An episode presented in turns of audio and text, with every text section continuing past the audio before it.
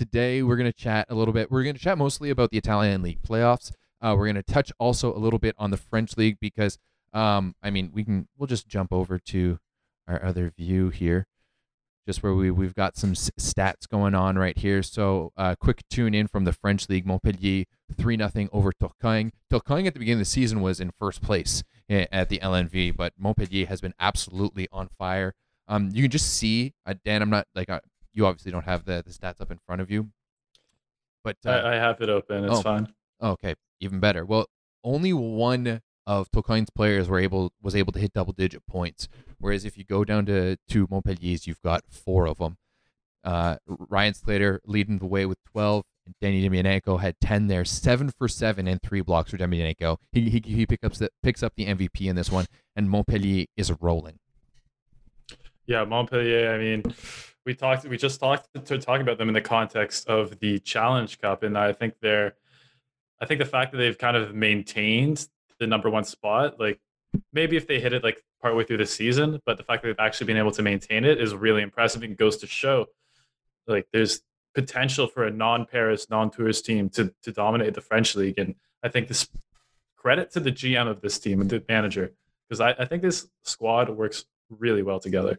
Yeah, I, I absolutely do, absolutely do too. Like even though Sclater's they're they're a guy leading the way. When you look at some of the statistical leader in, in the categories in Fran- in France, he's not at the top, and that's really a testament to how even this team is. Like both uh, Palacios and Mendez, the two Argentinian left left sides that they have, they're they're smaller in stature. Like it's a very small team overall in stature. Like there's really only one physical guy on their team, and that's Nicolas Le Goff, right? As as you've talked about it before, Good Danny boy. Danny Demyanenko is probably the shortest of the like of the short middles in the world. He might be the most effective. Um, Yes. Eh, you're well. I mean, he's just shorter than than a lot of the other, like any professional middle, really, right? other than a couple of Japanese guys. Yeah, absolutely. But and that's what I'm saying. I was like of like of middles who are like six six and under, he's the top of them. But he's Yeah, still for he's, sure. he's still a, a small a small player. But the way that this team they're very calm. The way that they move on the court, everyone does their job very well, and everyone has a has a role on the on the court at all times, and, and they just work very very well together. They're a lot of fun to watch, and having watched more increasingly more and more of the French league um, this year because everything's free, which is fantastic. If you're not watching the French league this year, like you're you're missing out. Um, they just they just steamroll teams, right? Like Tourcoing again today. This this match, if if you look at at the results, uh, or 21, 24, and, and 19. So not like a, a steamrolling, not a they didn't demolish them, but this is a a top five team that they just took down easily three nothing. Tur- pretty good with uh, Lozaire, Mateus Sanchez, uh, Luciano Polanski. Um, who, who they brought in Arpad Barotia for the as the new opposite as well, right? So I, I don't know. Looking at these top teams like in France, like you're saying, the games are free. these top teams are pretty good. How, how's the production in France? Some good uh, four or five cameras, some no. HD replays. Not no no No. replays. Um, the production in France is actually is is is pretty low. Um, I think it's it's not like Italian league standards for sure. Um, Mhm. no no replays most of the time. Uh, and generally like I was watching the actually the Tourcoing and Montpellier match that that I this match that I was tuning into. It was either baseline or side view, and they would only they only show baseline for Guys, like we, we made it. We made it. Uh, what? Seven minutes into the podcast without bringing up. Uh, But it's just frustrating. Like when you're watching a game and they show they only show the baseline view like in between points. Like like kind of well kind of we know this is what you want, but we're just gonna Yeah. you know Oh, I know. No, the worst is in Italy when they when they start baseline, and it's gearing up towards the point, and then the they toss the ball, boom, switch. I'm like, Yeah. Um, Yeah. But I wanted to talk a little bit. You made a point about Montpellier being an undersized team, which is really funny because uh, their opponent, uh, Dynamo Moscow, in the Ch- CEV Challenge Cup, might be, uh, or sorry, the CEV Cup might be the biggest team in volleyball, with uh, Ilya Vlasov and Vladian like like I think both like over seven feet tall, which is both like two two fifteen centimeters if you're uh, if you're using the metric system. Yeah, it's uh honestly that's going to be a gnarly matchup. And Sam Deroo is like a 6'10", 6'9", outside hitter. yeah, Sped and Sokolov. yeah, it, it's it's going to be a bit of a gnarly matchup, and that's where I think. See, it's tough to to say because I think on the on the top end that like German teams, for example, are a little bit more physical than French teams. But I think that the, Yeah, the level yeah. of you know the, the the ball control and the skill level in the French league is higher than than than in the German league. But I think that's why we see shorter players, uh, let's say, um, in in France. I think also one thing to note about France compared to Germany. I don't know why I brought up this comparison, but I'm running with it. Um, is the fact that I think there's more top end German players who stay and play in the Bundesliga than top end French players who stay and play in the LNV. Like if you think about it, Le Goff is really one of the only few guys who's staying and playing in the LNV right now. Like Linil, Rassar, Oh, we have Daryl Daryl Bultor, who's I mean he's not a top end French guy, but he's been on the national team for the last uh, five six years. I mean, I think yeah, but like, is has he been in any like big matches for you know? Is, is he? and we saw we saw Boyer play for a while for Chaumont, Jean Patry. Anyway, I'm I'm Yeah. splitting hairs here. You are you are pretty much right for the most part, but uh, but yeah, I, I would say France versus Germany is a comparison. I think I think it's natural to kind of compare, like, because they, they're both kind of in the same lane. They both are really popular for North American players um, because they don't have foreigner limits. Um, and I think this year the French league is easily better than the German league, uh, in my opinion. I, I mean, the German league really has two two teams, the same ones, Berlin and Friedrichshafen. Mhm. Whereas I feel like the French the French league, you can find pretty strong uh, teams, like almost throughout the entire playoff picture. And I think they really benefited this year from the exodus of all the Brazilian and uh, Argentinian players coming up from South America because their clubs got budgets cut like way harder than anywhere else. Um, yeah, I think the French league is like this is one of the been my one of my favorite uh, years to follow it. yeah, there's been there's been so much parity in the French league, and and and it's it's been a lot of fun to watch. Um, but it's going to be very, what what day is that? Is the first leg of the uh, CEV Cup going down? Is that next Wednesday? We have it uh, Tuesday to Thursday. So we have Champions League, CEV Cup, Challenge Cup, both genders, Tuesday to Thursday next week. So strap yourselves in. That's gonna be that's gonna be a lot too. And of course, of course, the CEV Cup matches won't be streamed live on YouTube, will they? You'll have to, they'll have to have a subscription for that. Yeah, we have we have a couple. Really? Okay, might have to check. Might have to check that out because the CEV Cup is gonna be is is. It's only one one Champions League match, um, I believe, per gender or per, per gender or per day for YouTube. But CEV Cup, there will be a couple on CEV Cup as well. Cool. But again, I I had to sell it, but like five euros. Buy buy your five euro subscription right now, and you can watch the entire playoffs. Oh, that's what it is. So, so It, it's only five yeah, it's, euros. it's monthly. Mm. Five euros, five euros per month. All right. Well, let's uh we should we should see if the CEV bad. yeah, we should Not see if the CEV wants to buy buy any advertising on Volleyball Source. We will promote your uh promote uh, your Volley TV. But uh but yeah, one one other thing to talk about in the French league is there's it's it just started um Chaumont against uh, against Nice. And the only reason I'm bringing up Chaumont is that they had a golden opportunity on a Wednesday to make it like 8 in a row.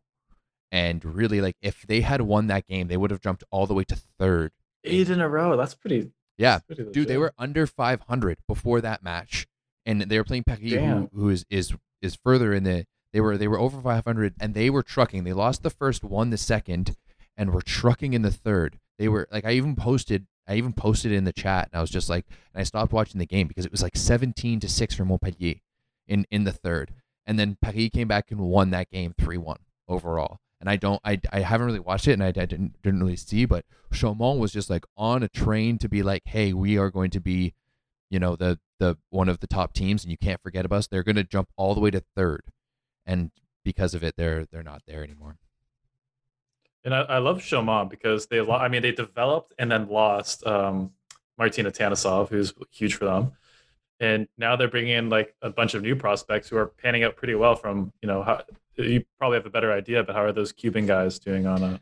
Well, that's th- that's a thing. And they lost Yant as well, right, from last year. Yeah, they lost Yant from last year, but they have but they picked up Herrera, who's who's that right side, and that's that's the reason that Lopez was playing on the the right side for um for Cuba over the past little bit because. Herrera's been injured. But dude, is he's he's leading the like he's leading the the league in in a bunch of statistical categories, and he's been okay, maybe not leading. Yeah, he's second in scoring. He's averaging 5.6 uh, uh, 5.36 points per game. He's first in aces. He's averaging 1.05 aces per set. The next closest person is, is Cagliari at, Cambre, who's, who's averaging 0.57. So he's averaging Wait, how many aces per set? over he's averaging over an ace per set, 1.05.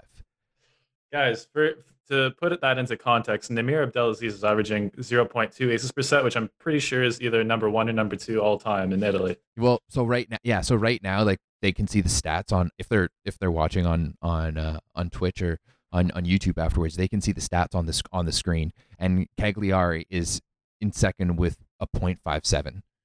Which is like a still good, Yeah, good. Uh, so he's he's averaging almost like one point. Wow. yeah. So he is. So he's probably he's probably gone to Italy next year.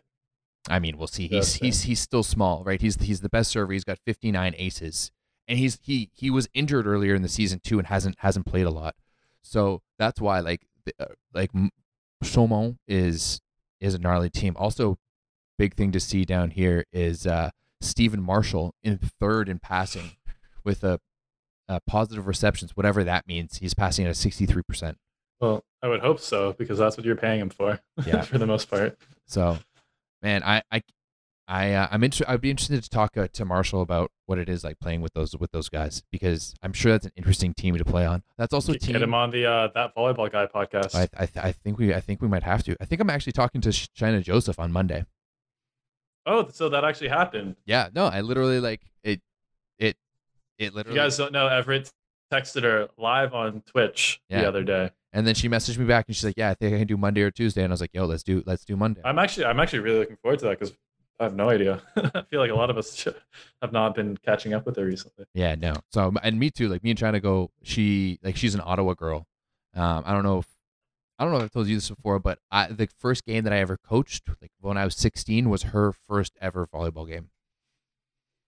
So we're we're we're for Unreal. China and I are forever linked with that. So I'm I'm stoked to talk to her. But uh, but yeah, that's our little French league update going on here uh, on the men's side.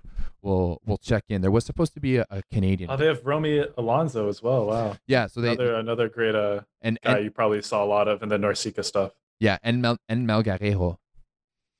The other the other or Melgarejo, the yeah. other the other uh the other Dan left side. Okay, so this is overall what I love about the French league because you can go to any roster and it just has all these like fun players you probably recognize that are like good players on maybe like B, C tier national teams, guys who've had like really good club careers, but maybe not in like Italy or Poland, Mhm. and just kind of like I don't know, interesting players um, that maybe fall through the cracks because of the foreigner limits in Poland and, and Russia and Italy. Yeah, absolutely. I mean, there's it's not uncommon to like go to a team and you'll see that there's only a handful of French guys on the team, and it's just filled with with, with other players all over the place. But the the French league has been has been a lot of fun to watch this year, and I think especially down down the uh, down the road here as we get closer to the playoffs, it's just going to get spicier and spicier.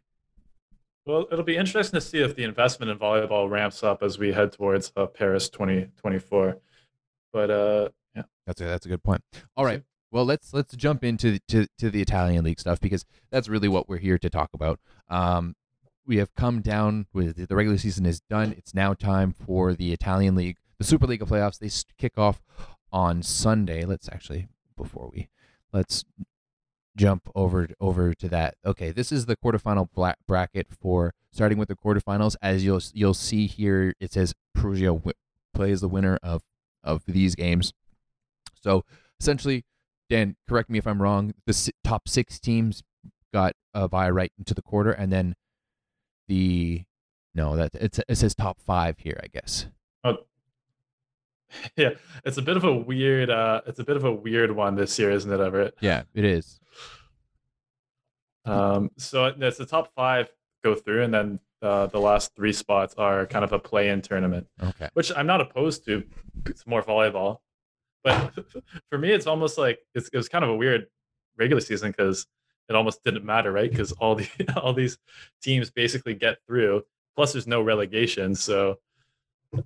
I'm glad we were able to play so much volleyball. But at the same time, I, I like when the regular season in a sport like means a little, a little something. Yeah, absolutely. So basically, as as I was trying to explain, the five top teams in in the regular season got put into the quarterfinals, and the bottom, the next six teams, um, would be playing off for the last three spots. So those those bottom six teams are um, Milan, uh, Milan, Verona, Modena, Ravenna, Piacenza, and Padova, and then Cisterna or Latina, whatever you want to call them. Uh, top volley, they are out. So Arthur Schwartz, Kevin Tillie, uh, Tobias. Shame. Good team. I'd rather see them than Padova personally. Straight up though, but they just couldn't get it get it together. I mean, not having Giulio Sabbi and not having a legitimate right side for that long was was it uh, was a huge downfall for them, really, in, in a lot of ways. So I forget was was Giulio Sabbi originally signed to the team, or were they really like start planning to play Samuel on Onwuelo as the starter from I, the from the beginning? I think he's he's been there from the beginning, but he was injured. Oh, okay. Yeah, from what I remember, he was injured, or he.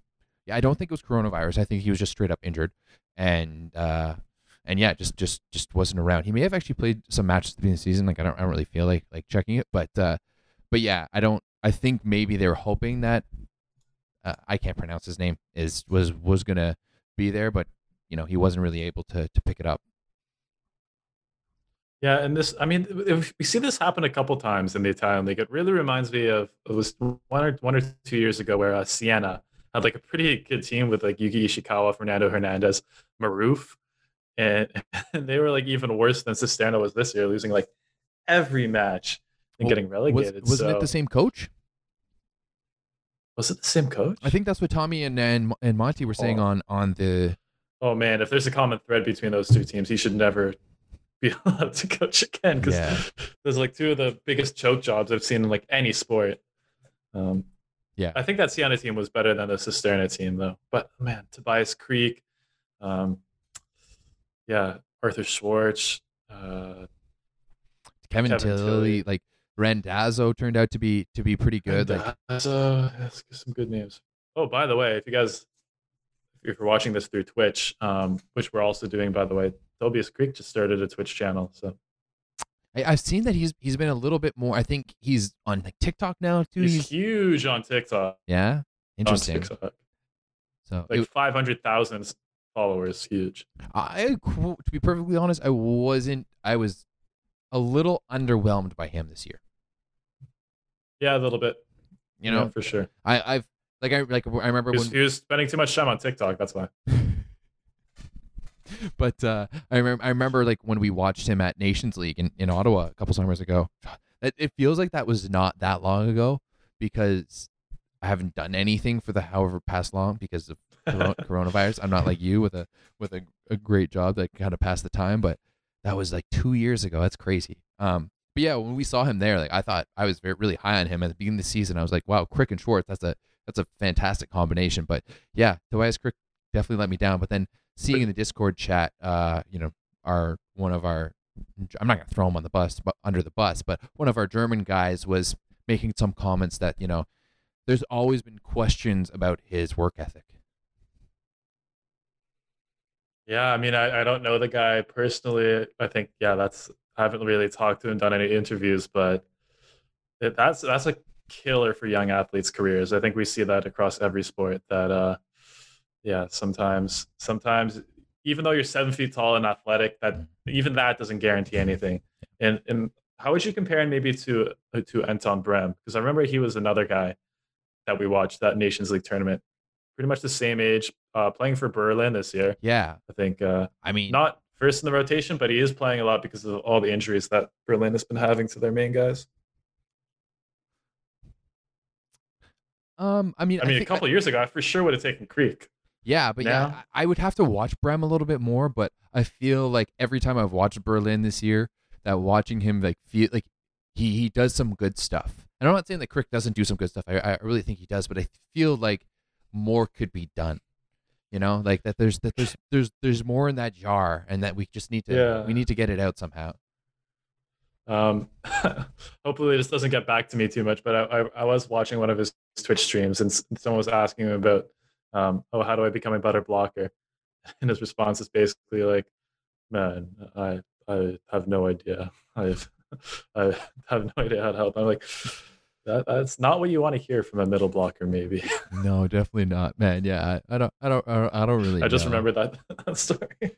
I mean, I would, I think, I, I would love to be able to teach block. I was like a six foot three middle, like it, it, it, it wasn't working, and eh, you had to, you had to be able to, to figure it out. That's what guys like him. It's so, so easy. He's just like, yeah, I'm big and I block, right? That's why Wayne Gretzky Yeah. could never was, was such a bad vol- uh, hockey coach, right? Because you can't, you can't just be like, oh, just go out there and do it. You know, I don't know, just, just do it. Um, Blocking is a really hard skill, though. I think uh, uh, as I've you know talked to more coaches and, and more players on the highest level, they they a lot of them say that's the thing that differentiates like the really really elite teams, and it is the blocking and like one skill in volleyball that you just you need years to develop it. Yeah. And that's um, that's I would attribute blocking like Canada's block defense system in general and how it all like I, d- I don't think that necessarily we- I mean we've talked about the middles in Canada have being like we you know we don't have top level guys but our blocking as a team is really good because of how systematic it works and how the entire team works works it works within the the blocking system. We've gotten we've gotten really uh, uh, uh, out of uh, off topic here. Go, going off off of Okay. Tobias Krick. I thought it was a great conversation, but yeah, maybe we should try and uh, get I'm- back get back to it. I mean, I do think it's it's a great conversation as well, but uh, I don't know. I, I definitely want to tune into one of Krick's uh, Twitch streams. Does he does he play video games? Uh, yes, I believe that's what he. I forget. I forget what he was doing when I was watching. I think he was just kind of like chatting to the camera. Interesting. But uh, I, I can see why he's popular with uh with the ladies. That's that's all I can say. Okay. Oh wow, interesting. I want to I, I, want to go check that out now. All right. Uh, well, jump, jumping back into the like Italian league playoffs here a little a little bit. Um, let's let's kind of break down just the three matchups before we, we get into the overall. Let's just break up break down the three matchups that we have going on here. First is Milan against uh, Verona. Next is Modena against Ravenna. Um, third is Piacenza against Padova. Let's just start with Milan and and Verona. Um, two teams that did a a lot of this this year, and two teams with fair, fairly good rosters that I would have expected maybe a little bit more from. yes to Milan. I don't I don't know about Verona though. Um, I mean they were decent, but I don't I don't think I, I fully uh was sold on them as a playoff team this year. But okay, to be fair, the big question they did answer was is Thomas Jaeschke going to be healthy and, and playing at a high level? And yes, he is. So yeah, I guess if you take that into account, um, yeah, we probably should have expected a bit more. But uh, But, also with the fact that like, also, if you told me that Stefan Boyer was gonna was gonna leave halfway through the season, but but that like that like that to me but it wasn't only the fact that he left halfway through the season he left halfway through the season because of how mediocre and how just not even mediocre like how bad he was right and like that he to me is like bad. if if you had told me at the beginning of the year that Jensen Cade Van Jensen the the the Dutch kid that I watched set for UCLA at the Can-Am tournament you know not like a year ago it would be a much better by the way, it should definitely make a career as an opposite, not a setter. yeah first of all what are you doing setting the ball like I mean, it's fun, and you're just you're playing down in college, I guess. But yeah, but dude, like, well, like, what are you doing? And like, if you had told me that he would a better better option than Stefan Boyer at the beginning of the season, I would have laughed Yeah. at you because I, I I honestly, in my eyes, Stefan Boyer was like was a top guy, and now he's in in Qatar Mhm. going toe to toe with Xander Kaczynski, and at this point, I'd probably pick Xander Kaczynski. You know, like, yeah, yeah. After I don't know. After after I feel like Stefan Boyer. I don't know why he. I feel like he got really overrated, overhyped somehow. Um, and I feel like you know he was he was making like he was in in a lot of people's heads. He was at the top of of uh, people's opposite list. Maybe because he was kind of like the heir apparent to Antoine Rouzier. He was part of some really good French teams, the French national team doing so well. But I mean, I don't know. Stephen Boy, I, I for sure I'm picking Jean Patry as the as a national team Not even close. I think it's not even. Yeah, I don't think it's. especially the way that Patrice started off the season with Milan. Like Milan, like people may forget this, but Milan was in third place at one point in the Superlega, right? They were rolling, Yeah. and it, you know, I, like I, I wrote the, the article about Maar at the beginning of the season, and it seemed he was very happy. You know, he had Ishikawa, who was playing well at that point. Patrice was, you know, one of the top uh, opposites in in Italy, and Maar was just doing what he does, and then that injury to Patrice really, really derailed everything for for them. And Milan was a really never they weren't able to kind of pick it back up after that point. They've had some nice wins like that last win over over Trentino, but um still like a lot of question marks for me around this Milan team. Like who are they they they going to dress? Are they going to go with Yeah, we don't even know their lineup. right? Like uh, we haven't seen Stephen Maar at all re- recently. Like it's been uh, Ishikawa, Urnaut, and uh, and Patry, and yeah, it's I don't know. To be honest, I don't really like. I think the whoever the Milan's coach is, I don't think I, I like him. I don't think he doesn't pass the vibe check. He seems like a stooge to me. Yeah. Well, another thing, uh, another thing about Milan is that uh, one thing I was kind of going through the stats pretty in depth um, when I was doing my All Stars video, Mhm. um, and Jan Kozamernik is not having a great year uh, statistically. I think he's he's definitely a very average to below average in terms of attacking, and from what I've seen, his blocking has not been great either. And kind of for a younger guy that is coming off of a couple of huge national team performances, um, I think that's a little disappointing and not really where I expected um, him to be. But I mean, he's probably going up against the worst middle blockers in almost in the entire league uh, for Verona, in Jonas Aguenier and Eduardo Kaneshi. I think is the other starting. I mean, Aguenier is not even like a national team French blocker, and neither is I don't know. Yeah, the middle blockers on Verona seem to be a, a huge gaping hole, and I think the reason why they're not playing well and not doing well, despite um, Matey Kaziyski and Thomas Jaeschke having unreal seasons. hmm Yeah, I mean they're, they're just another team that strong on the outside and just nothing down the middle. And both uh, both is like Luca Spirito, ah, he's he's average. You know, he's he's all right, but I like Spirito. I like Spirito, but I mean, I think it does get overrated from being an Italian setter. It's one of those things where usually, if you're like an Italian slash Polish slash Russian libero setter, you probably tend to be ranked a bit higher than than you would otherwise. Yeah, uh, absolutely. So, man, Alex, like, just who's Alexander Kimarov? the, like the 215 opposite from Russia. Yeah, Yeah, so he's. I mean, he's a younger guy. I, I think. apparently he But- started uh, started the year with them. He's he's Yeah. on, So he's on the volleyball. He was the backup to Patry at the beginning of the year. He's the kind of guy who's had a reasonable amount of success with the Russian junior team. Um, and then when Boyer left, he started for a couple games and was atrocious. Like to to the point where obviously they're like call, had to call like American college student from UCLA and be like, please, please come play opposite for us. Well, did you hear the story of how like Mads Kyed Jensen ended up there? He was training with them over the summer. Okay, nice. the- like the deal was because who's their who's their coach?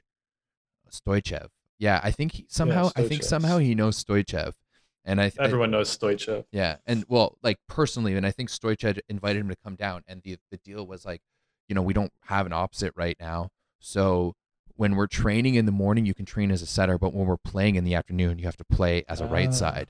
And then my guess is that Boyer was Ah, just okay. average, and then Kimarov sucked too, and then they were just like. Can we just call up this American kid? Like he's he does he's probably not going to have a season. I mean, they do have a season, but let, let's be honest, it's going to be watered down. But like, let's just let's just go get him. And so I wonder if he's ever going to go back to. I would doubt he would go back to setting. He had such a good year hitting. I mean, I, I do think that he's going to get figured out in season two, though. I mean, he's going to be pretty in demand. Um, but he, he can't go back to UCLA that, and play volleyball now, right? No, I don't think he can. Yeah. I think I think he's kind of like he's ruined that that that professional amateur. amateur I mean, he's going to have a sick volleyball career, so you can go back at any time. yeah, I I think he may. I think we may see. I don't know. I I'm. I think that he's a player that is difficult. Like he came in partway through the season, and he like he hits at a different height and a different angle than people are used to, right?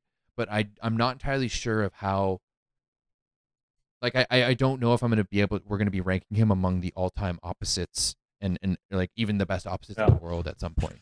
Like I I think his, I think he might be. This is just me personally, and but like he may be punching a little bit over his weight right now, and he may have to define his game a little bit more. Like I didn't see him. He wasn't hitting with a lot of power. You know, he didn't have great shots in in my opinion. He was just able to play that you know, that chip and chisel game a little bit better because his angles are different. But I feel like after he's been in the the the you know the league for a year, people are going to get film on him, and he's not going to be able to do the same thing and, and have the same success. You know, kind of like Tyler Herro this year for for for the Heat. You know, he's just not just and Duncan Robinson. They're just not doing they're not doing what they were able to do last year because everyone knows about them and everyone has film on them. Yeah, exactly. I, th- I think you're exactly right. That you can't game plan against the guy you've never seen play the position before. And not to mention, and... he's like seven foot, feet tall, and he's a lefty, right? Like no, yeah. no one else in the world right now can give you the same look as Kyed Jensen. I need, I need to figure out his actual name and what people call him. Maybe we'll call it Kofi. Yeah. I feel like you saw a little bit similar of a thing where uh, with Adis Lagumdzija this year, where teams he was firing off to the start, and then teams had all the scouting reports and did their data volley and but I, I, I think bit. also it's a little bit more difficult with Lagumdzija because he had to leave partway through the season to go play for Turkey in, in the in the qualifying tournament. So I think that that, in my opinion, might have had a little bit of a, an effect with him because he wasn't a he wasn't yeah, around yeah, he wasn't around there for a while because uh, he he was gone. So they had someone else playing in, in the opposite position. But that's just that's just my my opinion. He he impressed me a lot this year. Lagumdzija. Avi Skiba is great. Another guy to watch out for. Uh, do you want to just talk about Monza then? Yeah, their their match. Uh, or are they they're they already through? Are no, they, no, no. Yeah, no, they're, they're, they're, they're, they're, they're already through. But who are you? Who are you taking? But first of all, I guess we should we should preface this that this that the the uh, playoffs are going to be best of three series. So uh, first match is going to go on this Sunday. Uh, next match goes on next Sunday, the 28th, uh, and then the deciding match uh, will be going on on Saturday, uh, March 6th, if if need be. Kind of, it, it puts the quarterfinals kind of far away, which kind of sucks, but oh well. It was funny. We were talking. Uh, to I was talking to one of the players on the team, and they're like, "Yeah, we have like a, we have like a, a 14 or like 10 or 11 day break. Um, this week is like none of the top teams are playing, right? Because they have this huge break, and if you're not playing in Champions League, it, it, it, it sucks that coronavirus is going on right now because you know that if you if you had like you could take like a two week vacation. Yeah, you could like yeah, at least a week. You know, they won't, but yeah, absolutely, hundred percent they won't. But uh, but yeah. Anyways, let's break break it down though. Milan, Verona. Who do you think? Like, what's your what's your call here? Are we going? Like, I think it's going to be 2-0 Milan, just Milan, and no matter what they they've got going on. But uh, who knows? I think so too.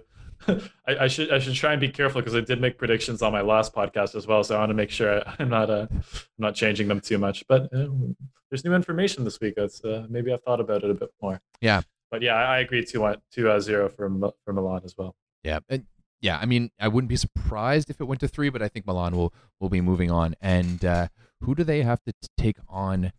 And because uh, that's the winner of the eight, the eight, not or yeah, that's the winner of the eight nine game, right? So they're gonna have to take on Perugia. Yeah, so they're gonna have a fun. yeah, that's gonna be a fun one. Yeah. So good right, luck. Right into Perugia. No. Oh well. Um. All right. Then the next matchup we have uh Modena against Ravenna. This one's gonna be hot and heavy in the Discord chat. And it's gonna I think this is gonna be a lot of fun, but I don't think there's any doubt in either of our minds which way it's gonna go. Mm, I have a little bit of doubt. Not a lot, but I have a little bit of doubt. All right, tell me more. Um, why just, why do you have a little bit of doubt? Like, I, I feel like Ra- I mean I've, I've heard people say Raven is overachieved, but in my opinion, they've they've underachieved uh, given the level of their roster. I think they have you know a pretty good block defense. They have, as we know, you love Eric Loeppky uh, with this uh, great server at this level. Um, and I, I don't know. I, I just like the team, and I feel like it's more of a knock against Modena than a pro Ravenna because Modena, man, they I was running some stats for Champions League and their offense is just it's bad. It's bad. And when you have the best setter and the best libero in the world, and your hitters still can't get it done. I don't know. I feel like they could run out of steam in a three game series. Against Ravenna though? Like I, well, I, I, yeah, because, I, know, because, I know you've watched a lot of Ravenna because you uh, I, watching every Eric Loeppky game. Well, I wouldn't say that, but you know, I've definitely, I've definitely followed him. But yeah, because uh, you know, like Recine and Pinali, like I don't see them like player for player, they don't match up with with Modena, like not at all. I, but I also don't think Pinali's going to play necessary. I think he played horribly during the regular season. But if if Pinalli gets even to like a average opposite level, like I don't know, that, that could be pretty huge. I like. I okay. I, I will give it to you that I do think And, and has. Rav- Ravenna lost so many close games and so many tight sets. I feel like Ravenna would always like go up like 15, 13, 15, 14, and then they would peter out towards the end. yeah, And now but that they're rested, they they got they got their groove on.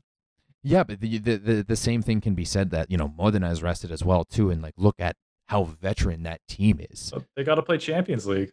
Yeah, I guess that's I guess that's true. I still I don't see because like think of how like think of how upset Modena fans are if they lose to Ravenna, you know, if they don't make it on. Like it's it's like Uh, the- it's just more pressure. yeah, but, expectations. but they've got got like you know like you've got guys on that team who are able to handle the pressure in my in a, in my opinion. Micah Christensen can handle the pressure. Do I think Luca Vettori can handle the pressure? Do I think Moritz Karlitzek can handle the pressure? Doesn't seem like it. Yeah, that's true. You see that Johnny was like, or I think Tommy posted in the chat about how Johnny was on a on a podcast about the uh, Roeselare game and when they lost it, and he was just like, "Yeah, Karlitzek gets very emotional sometimes." This is what I'm saying. Raven is better than Rosalaire, in my opinion. Roeselare. Sorry. Ah, it. I agree with you, but they're young. That's that's my that's my thing. That's a good point. They and young. and t- to be honest, if we're talking about playoff experience, like I don't know, I, I I have no I have no idea like where Recine and Pinali and all of these Italian guys are coming, but like I know that Eric Loeppky has a lot of playoff experience, but how does that tra- how does him winning multiple U Sport championships translate into Superlega? You know, but I mean like I- yeah, that's a good question. but like at the same time, like it, it it, it is like it is a, a a thing to talk. You know, like it is still a championship run. Like he still know knows how to how to do that. So that I know that he could. You know, I know that Eric Loeppky thrives in playoff in playoff situations. Actually, you know that like when when the job needs to get done, like Eric Loeppky comes to play. But you know, I'm not entirely sure that that's the same for for Europeans. Yeah, and, and I think Loeppky. I mean, I I picked him as my rookie of the year, so I, I'm pretty high on him. But he's still uh, he's still not at the stage where he's like option A on a, on a good Superlega team. No, And uh, but we didn't we didn't talk about another guy I mentioned in that video. My second team libero all star Jani Kovacic, one of the best passers in the Superlega. yeah, I I, I do Against a weak serving team like Modena, he's gonna be he's gonna feast. My see, my biggest issue with with Ravenna in general is just their setting.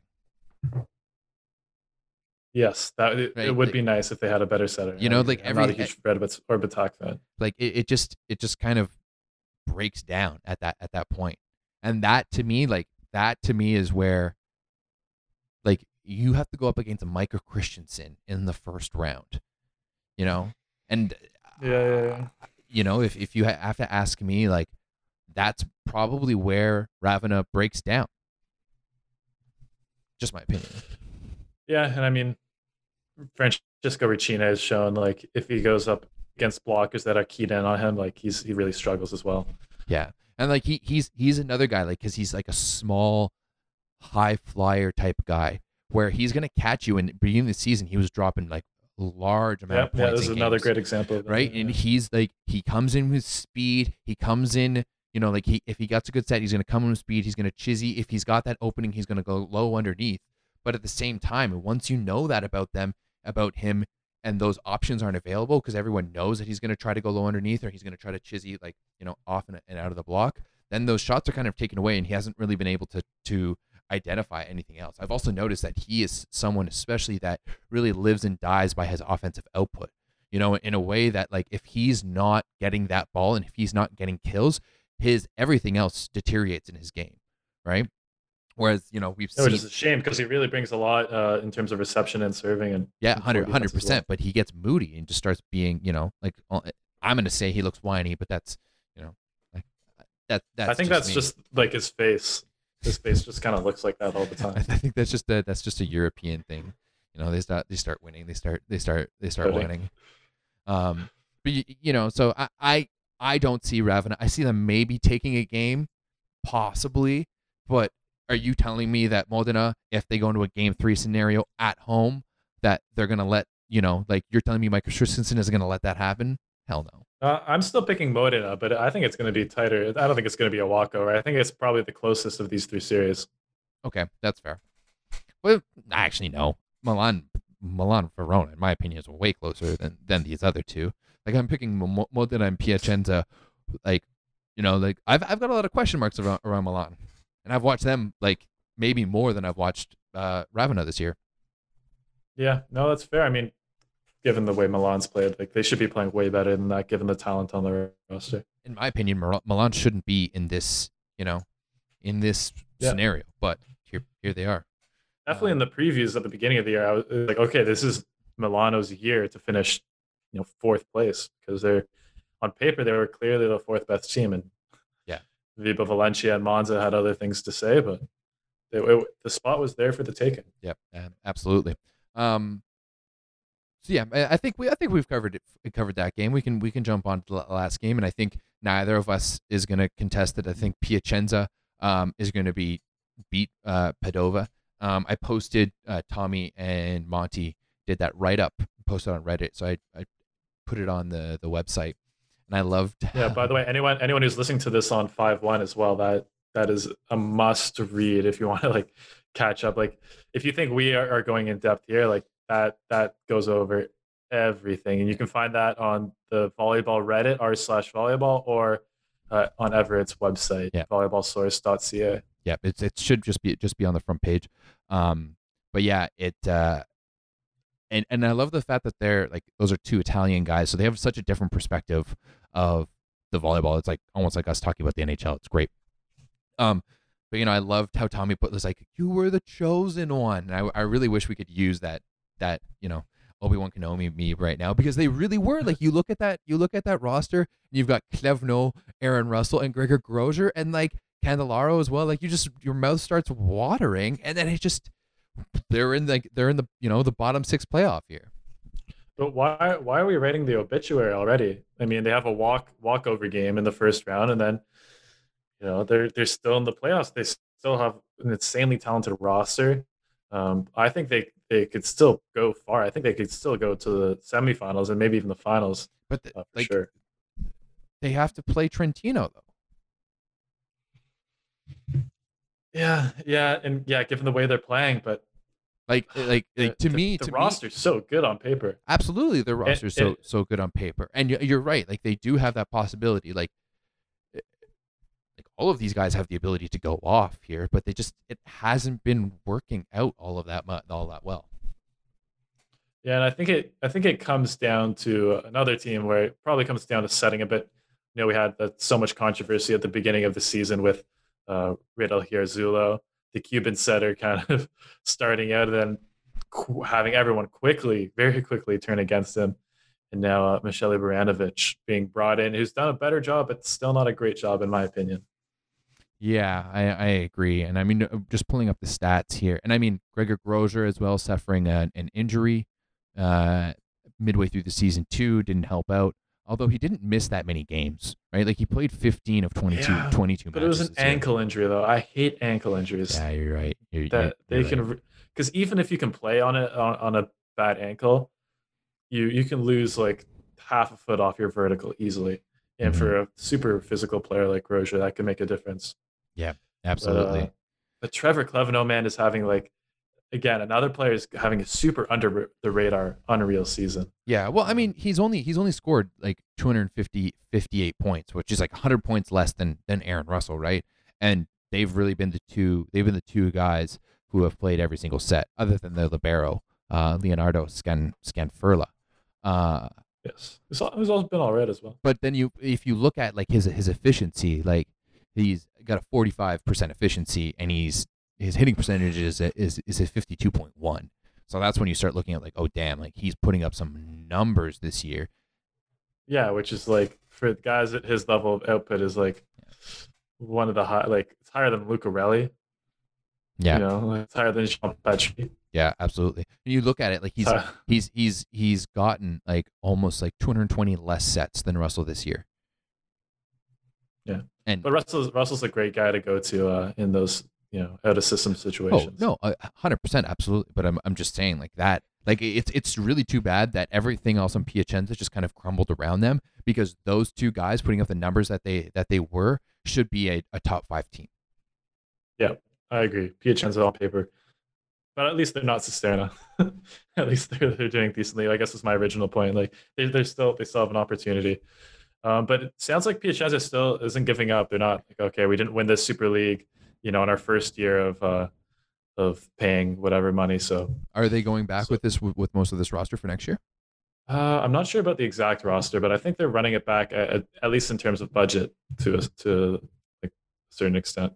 I feel like they're they've always been a team that would throw money and like you know throw money at a budget, and I'm just not sure if it's, if it's ever stuck. Yeah, I mean, you, you need a big budget to be successful, but you're not guaranteed to be successful with a big budget. That's yeah. how I tend to think of it. Yeah, yeah, absolutely. But this this this roster has just been kind of all over the place this year. Just looking at how, how many different guys that, that they've that they've had had, had out there. Whatever. What about what about uh, Padova? I mean, we just spent like last ten minutes talking about uh, Piacenza. We didn't even yeah, you know they're playing an opponent, right? Yeah, I know you're right, but at the same time, like, okay, Stern Tonchek is going to score 25 points, and they're still going to lose. 25 points on 40 sets. Actually, no, it's generous. 25 points on like, on like 50 sets. Yeah, on 50 on 50 plus sets. Like, they've just like going to the like four wins on the year. Um, and he led the league in scoring pretty much, I think, or was one of their one of the top scorers in the league. Yeah, top top two three. You know, like he scored 368 points. And Mattia Bottolo scored two 274. Bottolo, actually, it, has been a great story in Italy. A guy who's completely under the radar in terms of the national team pipeline for Italy, and you know comes into Padova, just happens to be a youth player. They happen to have tank this year and have an open spot. He just happens to go in and you know got an opportunity and seized it, and now like he's definitely going to get consideration. Maybe not this cycle for the Olympics, but at least the next cycle for sure because he, he was looking pretty good. Definitely one of my like most surprisingly good players this year because no one had him on their radar. To be honest, I watched zero Padova this year and I've I've, I've watched them in the past, especially like in past years because they've had Canadians, but they had no Canadians, and just for some reason, like the matches they played Canadians, I wasn't watching it. And yeah, I've watched zero, which sucks because, as you know, and I've been firm in this before, I'm a big fan of Kawika Shoji. Yeah, I mean, yeah, Kawika Shoji, great player, and another guy to watch in the team, Santiago Danani, one of the most entertaining liberos in the sport. Uh, just kind of, he's like a Grebennikov guy. You can just like I don't know what it is. Maybe it's like they have like just the top like 0.1% hand-eye coordination, but but they can have a ball coming at them at 120 kilometers an hour and just stick their like pinky finger out and pops up, or stick their foot out and it pops up. I've Very fun player to watch. Uh but yeah, teams like Padova, for me, they're not like my favorite type of team to watch because their offense is so like one side. It's just we're gonna hustle hard on defense, try and get the ball up, and then feed it to Ton- Tonchek Stern and hope he has a good scoring like game today. Yeah, I, I just don't see them. I don't see it uh, happening for for for for Padova. So I, I see that going 2-0 for sure. Yeah, I agree for sure 2-0. Yeah, but uh, all right. So yeah, l- lock that in. Moving on, moving on to the quarters then. We're, let's just let's just assume let's let's play the game and we're, we're we're taking our picks because we're we're pretty much uniform on picks here. Milan, Modena, and and uh, and Piacenza. Let's just take those those on, move on to the quarterfinals. Then we'd have Perugia uh, against Milan, Monza against Vibo, which I think is might be like the most fire of the quarterfinals. Um, Trentino taking on uh, Piacenza, and then Lube Civitanova taking on Modena. Yeah, I mean, frick, I love the the Italian league because that that is some good playoff matchups there. And another fun thing this year is like usually the last few years we've had the top four teams, which means the first round of the playoffs was not that interesting because we would have a kind of like some pseudo contenders, like one team would win a game here or there. But really, you knew like the semifinals is when it would start. But this year, we have the great 4 5 matchup in Monza versus Valentia. And two teams that kind of unexpectedly like stormed, especially for Vibo this year. And I, I I don't know if I can call that match. It's it's so 50-50 and I, I'm very much looking forward to that matchup. It's two very they're two opposite uh, opposite ways of playing as well, right? Where I've loved watching Vibo Valentia all year long just because of how they're they're a very fun team to watch. And this and the the offense that they run, they're a little bit smaller uh, on the left side, especially with Thibault Rossard and, and TJ DeFalco. Um, Yeah. and David Saitta as well as, as being their setter. Where on the other side, like you do have Santiago Orduna, so you do have another small setter on on the side of Monza, but you know, like Adis Lagumdzija, uh, Max Holt, like you've got some uh, the the Davronek. How do you how do you say Davranak. Davronek? Yeah, like that dude. Like it's two very different ways of playing, and you know, it's it's very power versus skill, and I think it's going to be a fun matchup. Yeah, for sure. I mean, David Saitta is so unpredictable. I love it. He's like he's probably one of the hardest setters to read, and again, kind of like came out of nowhere this season. Just like elevated his level of play like way higher. I- think I think it's partly because of the team that he has around them. Like both Yeah. And, and and DeFalco fit in very well with that kind of wait and see mentality, if if you know what I mean, right? And they're both very calm athletes who have the, that have the ability to be very explosive, right? And so they both play in the same way where they're very calm and they watch and they they retain information as a, as opposed to trying to force things through which is you know maybe a guy like Lagumdzija is more just like look give me the ball and I'm gonna I'm gonna hit it hard. Where those Yeah. two where those two guys kind of wait to see what option is, is giving with them, and I think working with Saitta they have that ability to like just you know without even communicating being like we're gonna go fast right here and he's just gonna shoot it to the outside. And uh, on that note, I think Chinenyeze in, in the middle is is another guy who you know he's so freakishly athletic and he's so he has that ability like a lot a lot like Simon that if I go up, I'm gonna create a target for myself and Saitta's gonna be able to get the ball to me. As opposed to, hey, we're playing this system where we need the middle to come to the setter at this angle and this is how you need to hit the ball. So I think for them it's it's very much a, it's a group of players that just mesh really, really well together and have the ability to elevate each other's play. That's why seeing that all these different players are getting all these large contracts for next year and that that team is is pretty much gone it's like Leicester City of the Premier League a few years ago, making that magical run. It's just everyone with big budgets going to come and pilfer all the all the pieces, and I think that the sum of its whole is greater than the pieces individually. Yeah, no, for sure. I think that's one of the worst, least about the year of sports, is that you have like these amazing like stories of, of people coming together and players playing above their level and developing at the same time. Really, like, there's not like a reward for it. Like, can you imagine if like this group stayed together and then a couple of years maybe added like a big opposite, you know, to replace Abouba? Yeah, That'd be pretty cool. But unfortunately, we don't have that. But yeah, I would say overall, I really agree. Yeah, I agree with all your points. I also like how TJ DeFalco, Tebow, kind of they've, they've got a bit of a bag of tricks, right? Like you, you never know exactly what to expect when you're when you're playing outside hitters like that. Um, I would definitely take David Saitta in this matchup as a setter.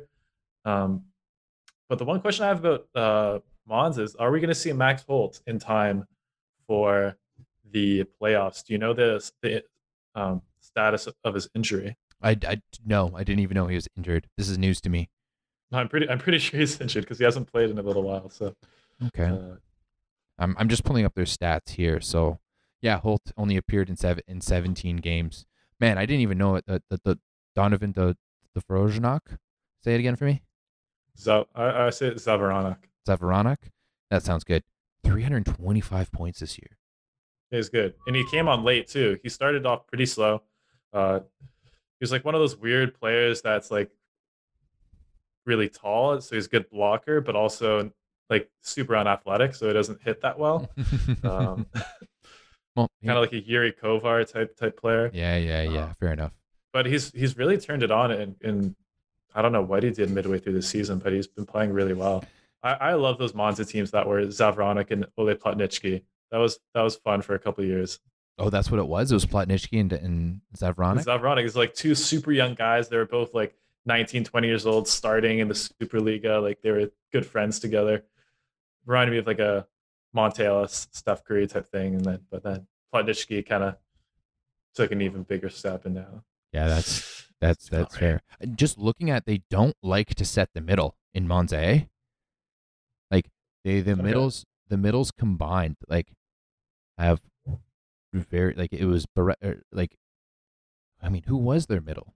It was all over But the it's place. surprising. Gianlu- Gianluca Galassi is pretty pretty good as far as uh, Italian middles go. Like I wouldn't be surprised to see him on the uh, maybe even on the Olympic roster. Yeah, well, he only scored 150 points this year. Holt scored 116, and Thomas Beretta scored 100. Yeah, so clearly that's what I mean. Holt was, I think Holt missed quite a bit of time actually throughout the season. And not a huge fan of Thomas Beretta either. He's not terrible as far as Italian middle blockers go, but But the, but yeah, like but like Max Holt only got 138 sets this year. I mean, Right, I'm Stern not a huge Chon- fan of Santiago oh, You know, if if if, if like Stern Tonchak got that in a month, yeah, you know, like like like uh, seriously. So it just seems like they just were completely unable to set the middle set, set the middle this year. But, so we'll see. I, I I'm uh, what am I saying? Monza versus Vibo Valentia. I think without Holtz, I'm going to pick Vibo Valentia. I, I think I'm I think after looking at these stats a little bit more, I think I'll I'll pick Vibo too. You know, Okay, I, there I we go. and I think that that Vibo versus Perugia because like I'm uh, let's be honest, we're gonna pick Perugia versus Milan. Ah, yeah, yeah. I mean, Milan's like some of my favorite players are on that team between like Ishikawa, Mars, Jean Patry, uh, those guys. Yeah, but they just haven't Players I enjoy watching. they haven't been producing though. That's Yeah, that's that's yeah. that's No, my that's thing. Obviously Perugia. Obviously Perugia. I'm gonna take. Yeah, be, be be crazy not to. And then Trentino against Piacenza. I think this one has the potential of going three.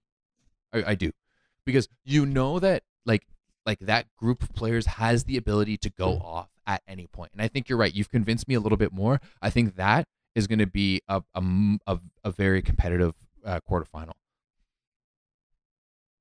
Yes, uh, I'm pretty excited for that quarterfinal too. And I mean, the thing is, we've seen a couple times Trentino uh, just go into like this different mode w- where they kind of fall apart a little bit.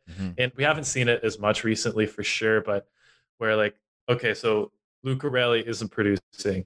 Okay, so whoever you're going to have at your second outside spot so far this year for Trentino has been kind of useless. If you can't run the middles with Lisinac and Podrascanin, okay, let's give it to Nimir. But Nimir loses a lot of his effectiveness if he's going against double and triple blocks because I think Nimir, you know, is absolutely automatic against a single block, but he's I wouldn't say he's the uh, the strongest maybe at dealing with a solidly established uh, big double block. No, I agree. I think to me, uh, I think that in a lot of situations, like uh, Trentino's serve block defense is maybe the best in the world.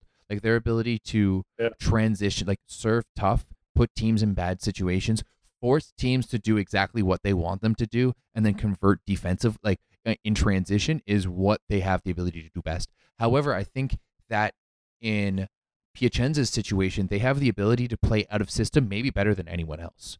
Right? Like you can set a high ball to any one of their outsides, and those guys, Zaxa, Zaxa. But if we're talking about Italy, probably I, I, I would still pick like I love Zaxa out of system this year. yeah, absolutely out of system, but like like Zaxa's out of system, like Zaxa out of system is very similar to Trentino out of system, where they're still kind of in system, you know. But like you, everyone knows you can jack a ball up to the roof, and Georg Grozer is going to hit it and crush a ball, right? And the same thing with with Clevenot and Russell. So it doesn't really matter. Like you can Yeah, pass, like yeah. you could pass on it like a one or a two overall in a match, and you can jack a ball upside and and put Trentino in a situation where they're not going to be in system in transition, you know? So I think that like Piacenza has that firepower to kind of go at them. And I think that they also have a firepower to go at them from the baseline to put them out of system.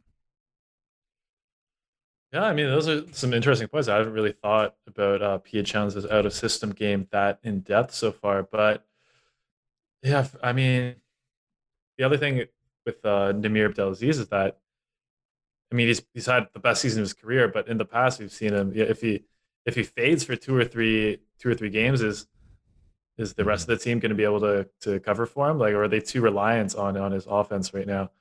Um, I think it's a big conversation too. Is that is it Michieletto or is it Dick Kooy and Lucarelli? You know, because we haven't seen Dick Kooy much, especially recently. And there's no doubt that if you look at the roster, he's P one, especially the way Lucarelli's played like kind of spottily all, all throughout the season. I think defensively he's been fantastic, especially on serve receive. But offensively, he's hasn't proven he's been able to carry the load on a consistent basis. Yeah, uh, it, it looks like Dick Kooy is going to be the guy, at least based on the end of the season when they were both healthy. Which, which is, I mean, he's a good server. He's a better attacker than Michieletto, but I don't know. I, I, I was always picking Michieletto when we were having like these conversations before Dick Kooy returned. Really interesting. I mean, I think you'd have to go with Dick Coy, like give him the chance at least at the beginning of the playoffs because like you're probably paying yeah, him. You're, yeah, you're yeah. paying him. That, to, that's it's gonna happen that way for sure. you know, like you're paying him to, to be there, and like he has to lose that position in the playoffs before you're going to be able to, to give it away. But I don't know. I still I still think he's he's he's definitely the guy to, to watch for sure. All right. So who are you picking? What or did you already pick? Oh, I'm still picking Trentino for sure, but I'm picking Trentino in, th- in three. three? Right, you said that at the beginning. Okay. Yeah, yeah. I would pick. I think I'm gonna pick Trentino in three as well, just because I, I, I was talking at Piacenza so much. I, I gotta I gotta have them at least get a set Yeah, or get a game. Absolutely. And then the last one, which is probably going to be the most emotional of the quarterfinals, but maybe with with uh, not as much fireworks. Uh, Lube against uh, Modena. Oh yeah, that's. I mean, that's gonna be. There's so many players. I feel like between the teams, between uh, Grebennikov and Micah Christensen, and uh, did Luca Vettori ever play it on Lube? I don't know. Yeah, I think so. Yeah. Let's- anyway, let's look it up. I'm, you'd have to go look at the rosters because I'm sure there's tons of players that have been shared uh, between these teams. But I mean, super emotional for Micah Christensen being such a huge part of some very good Lube Civitanova squads. I don't think this matchup will necessarily be that close because I think Lube Civitanova might still be the best team in Italy, even though they didn't get the best record Mhm, and I and and Modena like scraped into the Italian League playoffs, scraped into Champions League playoffs, and I don't know. I almost, I almost, I, I feel like Mike Christ- Christensen is kind of like a Bradley Beal right now. Like, I feel like he- needs, he needs more support. Bradley Beal. I, I really like. I feel like he's like a prime, like one of the best setters we've ever seen. Or, or are you saying? then ah, well, let's give him more than a Bradley Beal. okay, like, okay, yeah, yeah, okay, okay. goodness gracious, poor like. N- No, The James like, Harden, You're maybe? throwing a guy who's never even been in the playoffs, and the same in the same sentence as Micah Christensen. Okay, what about a, a Kareem Kareem Abdul-Jabbar in in Milwaukee in the seventies? Okay, wow. I, I I think maybe he's like a Dame right now. Dame Lillard. You know, like Okay. I'm world class. Yeah, that's I'm, probably I'm- better, I'm gonna put the team on my back though. I've got like a Luca Vettori who's similar to uh uh what's his face there, Melo, right? Like I've got some pieces around me, but like, hey, this is my team, and like I, I'm the guy, and I'm I'm I'm here to win it. You know. So let's let's let's put some respect on Michael Christensen's name here. Goodness gracious. Okay, fair enough, fair enough. um kind of this this kind of popped into my head just now though um in, in your experience like er, when you talk to guys do you ever find like the fact that it's an olympic year now will like changes things do you think uh people kind of have maybe are thinking about a little bit or maybe a bit more cautious in terms of injuries or any uh any factors like that Yeah, I absolutely do. Like I think that I think that that's one thing that differentiates volleyball from any other professional sport is how prevalent the Olympics are. And because I and you know what? Like I remember I remember talking to Stephen Maar and albeit this was during the NORCECA final between um uh, uh, uh the US and Cuba right in, in Winnipeg. And I'm I'm sitting talking to Maar and this is as he's prepping to go to Moscow last year. And I go like you know you're going to Moscow next year. And you know that's a big boy league. And he's like absolutely. Like I'm going to a big boy league because I'm going to get ready to play these boys in January. You know? And I think that's like especially I can't really speak to anywhere else but I know that in Canada that's because we know that in Canada like basically if we're qualifying for the Olympics there's way more money in the budget for the team moving forward. So it's way way it, there's so much of there's so much of a bigger implication and i'm sure this is this is everywhere but like making the, the olympics is so much of a bigger implication than just just that that clout i guess you would say right? Because it's very much like hey we are also setting the tone for the gen the next generations. Like the fact that now canada has, has qualified for two straight olympics and that ha- hasn't really been done like that's never been done before by by volleyball is absolutely massive, right? Because now Sport Canada looks at it and being like, hey, like this is our, you know, this is this is, you know, that like these are one of the teams that that we, that we want to focus on. And I think that was definitely one of the the the goals for Glenn at the beginning was to like we need to set these standards so that we can start achieving these milestones so that we can reach these these levels of funding right? So i 100 Yeah, I, I 100% think that like part of the reason why we haven't seen as much of Blair Bann this year for Düren is partly because you know he wants to make sure that he's ready for july and august. And playing bundesliga doesn't really matter when you've got the olympics in in, in your eyes. So yeah like I, I think it's a huge i think it's a huge thing for for guys to be looking at the uh, at the Olympics, especially like how much ball do you have to play between now and then? If you're talking about all these playoffs, if you're talking about Champions League, if you're talking about Nations League, if you're talking about whatever nor other NORCECA bullshit we have to do, because volleyball we just run our athletes wild, right? Like there's a lot to think there, and uh, I think that you, if you're not thinking about the Olympics, that's you know you're that's I think that might be crazy. Yeah, for sure. Yeah, I think it's if you're coming from another sport, it's, it's something you don't. Uh, it's it's not quite the same, but it's like I would say like athletics is a is a pretty comparable um, sport where you know they do have like pretty solid uh, professional leagues with the Diamond League and everything, but then really when, when it comes down to it, like the Olympics is is by far the the biggest thing. And you know, I, when you're talking about the example of Canada qualifying for two Olympics, it kind of reminded me of another country that almost did the opposite in Australia, where they qualified for 2012 Mm-hmm. and you know that was great and there was a lot of excitement. But then they missed the next two and you can see maybe uh, a little bit of enthusiasm petering out in australia where you know if you compare it to maybe the usa and canada the the excitement is growing a lot. So yeah it just goes to show how, how big of a how big of an impact qualifying for the olympics uh, can be. Yeah, it's it's huge. So yeah, I think that when you're you're talking about like athletes getting ready, like I think that the Olympics is always kind of kind of on their mind, especially in in volleyball because it's you know we I think I, I don't know if it's with you I've discussed it with how much the Canadian profile raised.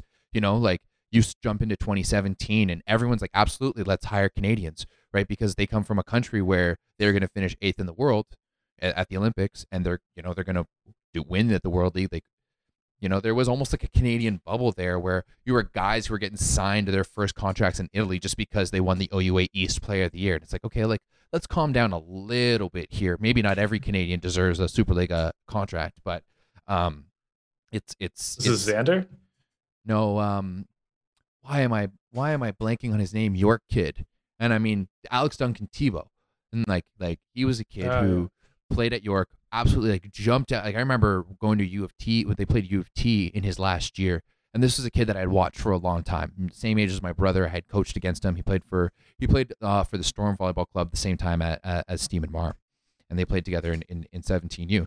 Um, Ah, and you know he absolutely blows up, like moves from the middle to the right side, starts hitting the gym, like got big, was banging balls, and like I remember hitting him hitting balls in warm up, and walking by, and he hit a ball like towards me, and kind of like gave me one of these, and I stood there, and it's just like I didn't know you could hit the ball that hard, like what's going on? But anyways, he managed to get like his first contract coming out of the year uh, out of um out of U Sports was um Italy, right? Was it was with Sora, and like that's kind of like it was like kind of when that's happening, it's just like okay, you know, like maybe yeah for sure maybe that's maybe that's a lot for for something like that, but that's definitely 100% because of the success that the national team has had.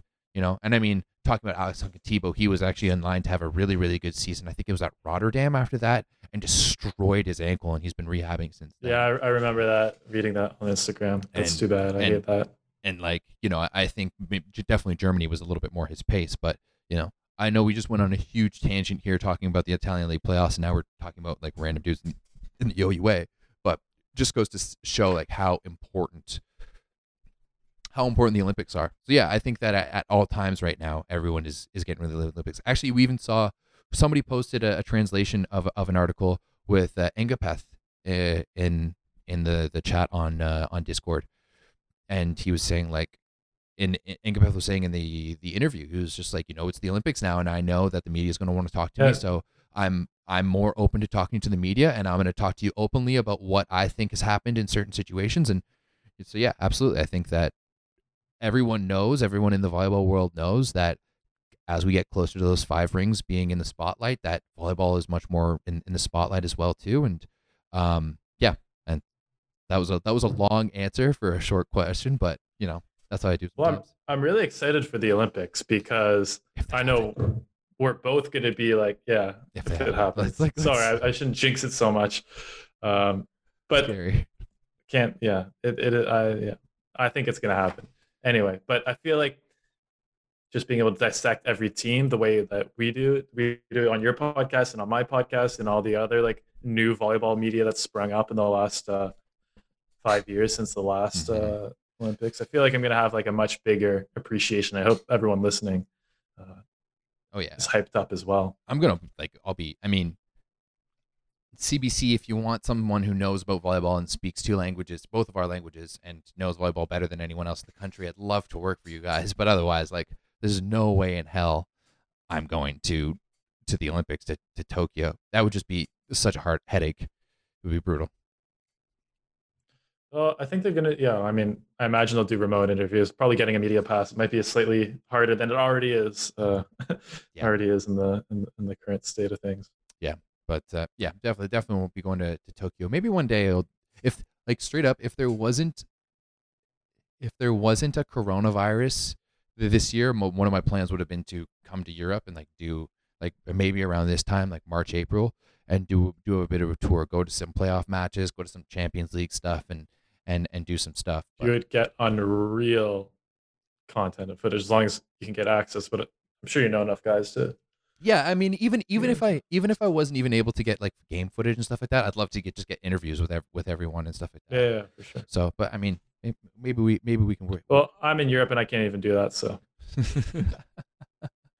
um, the Monty Johnson. Yeah, you did miss everything. Sorry, dude. Uh, I don't know if on Twitch you can um go back and watch it all, but I've been recording all of this and we'll be posting it on YouTube later. Um, so that that that will be happening. Um, I don't know. Is there is there anything else, Dan? You want to anything else you want to talk about?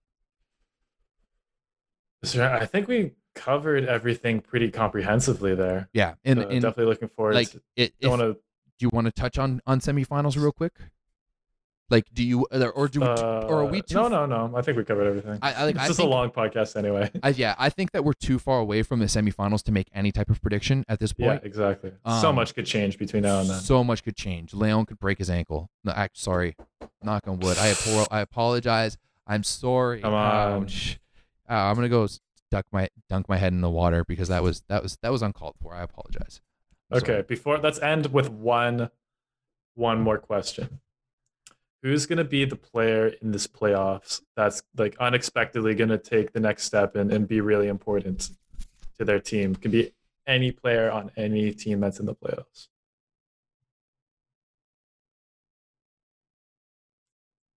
It's not it's not it's not an easy one to spring on you. So no, because I feel like we've talked about so many players, you know? Yeah. Um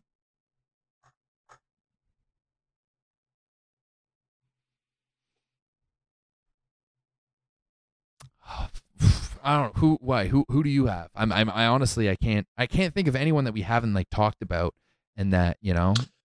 I think I think if there's someone who could benefit their team a lot and taking the next step and who I've seen flashes of potential of, it's a uh, Davide Lavia on Modena, the outside hitter. Okay. Okay. Um, yeah, yeah. I you know, I we, we gave him performance of the tournaments in the first tournaments in Champions League like he looked really nice during that tournament. He was passing well, serving well, hitting well, blocking well, and you know, it looked like a next level of confidence. Definitely better than Julio Pinali. So, yeah, I think uh, I think if they can get him and and what either one of Petric or Moritz Karlitzek mm-hmm. plays decently, like that that's where things maybe could start to happen. Because I, I was I was leaning towards either Petric or or, or but ah okay. But yeah, it's a Modena outside hitter is the, is the answer be, because the the problem is is that and the other the other teams that we know are probably going are, are probably going to be there like we know who the suspects are you know yeah. like yeah it, that's why it's a tough question that's why i was trying yeah. to, I wanted to ask it i mean like Yeah, yeah. I, I I'm I'm gonna piggyback on on your on your answer with this one, and I'm I'm gonna go with Lavia uh, as well. I I think that Yeah. it's if anyone, it has to be someone on Modena. You know, someone has Yeah. to like Micah Christensen has to find his guy. He has to find his Gronk to to- yeah, exactly, to, exactly. to, Good, to Brady analogy. to- or his Edelman to Brady and be like, "Hey, you're my guy, and we're just gonna roll with this." You know, in the same way that, um, what's his what's his who's Kansas Chiefs quarterback? Why am I forgetting about this? Holmes. Mahomes, yeah, Mahomes is just going after Kelce. Like when they were in gut check time and they needed points, when they needed to move those sticks, he was like, "Travis, let's go. We're gonna run with this." Because other guys, fucking Tyreek Hill's letting the ball through his hands, hitting his helmet. Like, what is going on? Travis Kelce, like we are going. So Micah Christensen needs to find his Travis Kelce and needs to ride his back. And I think that Lavia, I've always made that that uh that tight end to right side. I think that there's a lot of uh, there's a lot of Hmm. parallels Yeah. between those two two positions. I like I like breaking down volleyball in terms of football, and that I think that you know your middles are your t- or your running backs because they're just gonna you know blast through in the middle and they're gonna keep your defense in in position. Your left sides are gonna be your wide receivers. You know the long ball to the outside that's gonna may, probably gonna put up a lot of points, and then your right side is just your tight ends. You know, you're just they're- they're, I like it. they're the- I haven't thought about it that way they're, before. they're the bigger guys on the right side. They're there for blocking quite often, but they can move the sticks as well. And you're just going to give them a lot of, of volume, and they're just going to be your lumberjacks, you know, on the on the inside. So, and I mean, I think it's very obvious when you put you've got your setter and your quarterback. Like that's just you know, Yeah. that's just it is what it is. so, so then I guess we agree that it's not going to be Luca Vettori. No, I don't think. I think Vettori's old.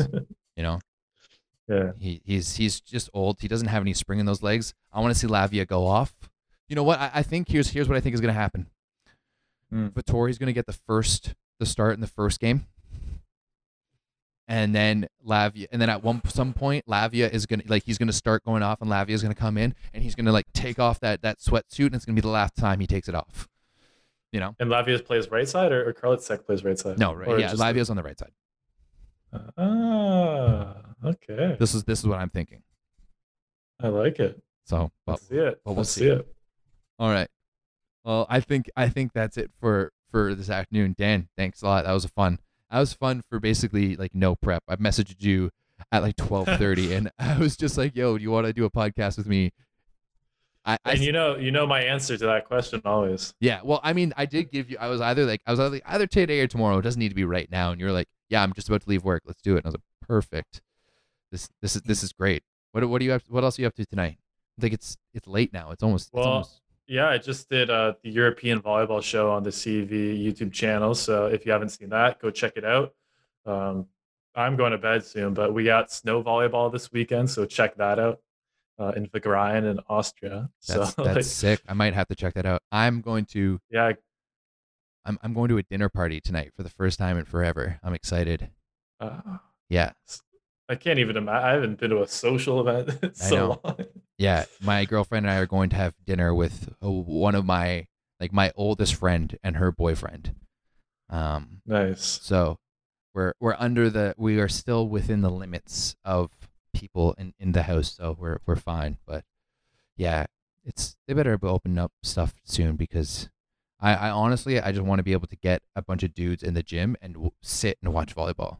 Like seriously, like I've been kind of salivating over the Yeah, idea for of- sure. That'd of fun. just like making a call out to some of my friends who are still in the Toronto area and like play ball and being like, "Hey, we're gonna put together a game, uh, a game together, and I'm just gonna put my camera at the baseline. I'm gonna sit at a chair and I'm gonna talk shit the entire time." And I'm very excited about that that idea happening.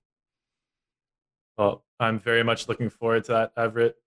Cool, dude. Well, Thanks again for collaborating on another fantastic podcast. Yeah, uh, guys, if you want to go check out uh, Dan, he's 51VB on YouTube, on Instagram. Do you have a website too? 51VB.com? Yeah, I have a, I have a good one, but it's totally unupdated. So stick, enough. stick to the social Yeah. media for He, now. he just released uh, his view on the MVP race and his All Stars uh, in the Italian League on his on his YouTube channel. So that's some good content you should go check out. Uh, I did, and it was great. But uh, Dan, have a good one. Uh, I'm gonna check out some snow volleyball this weekend, and don't forget Italian Yeah. as Italian Superliga playoffs start on Sunday going to be the last time that you're going to be able to watch uh, Eric Loeppky and uh, Stephen Maar play until they play for Team Canada. So, awesome. Thanks, guys. Have a good one. Peace.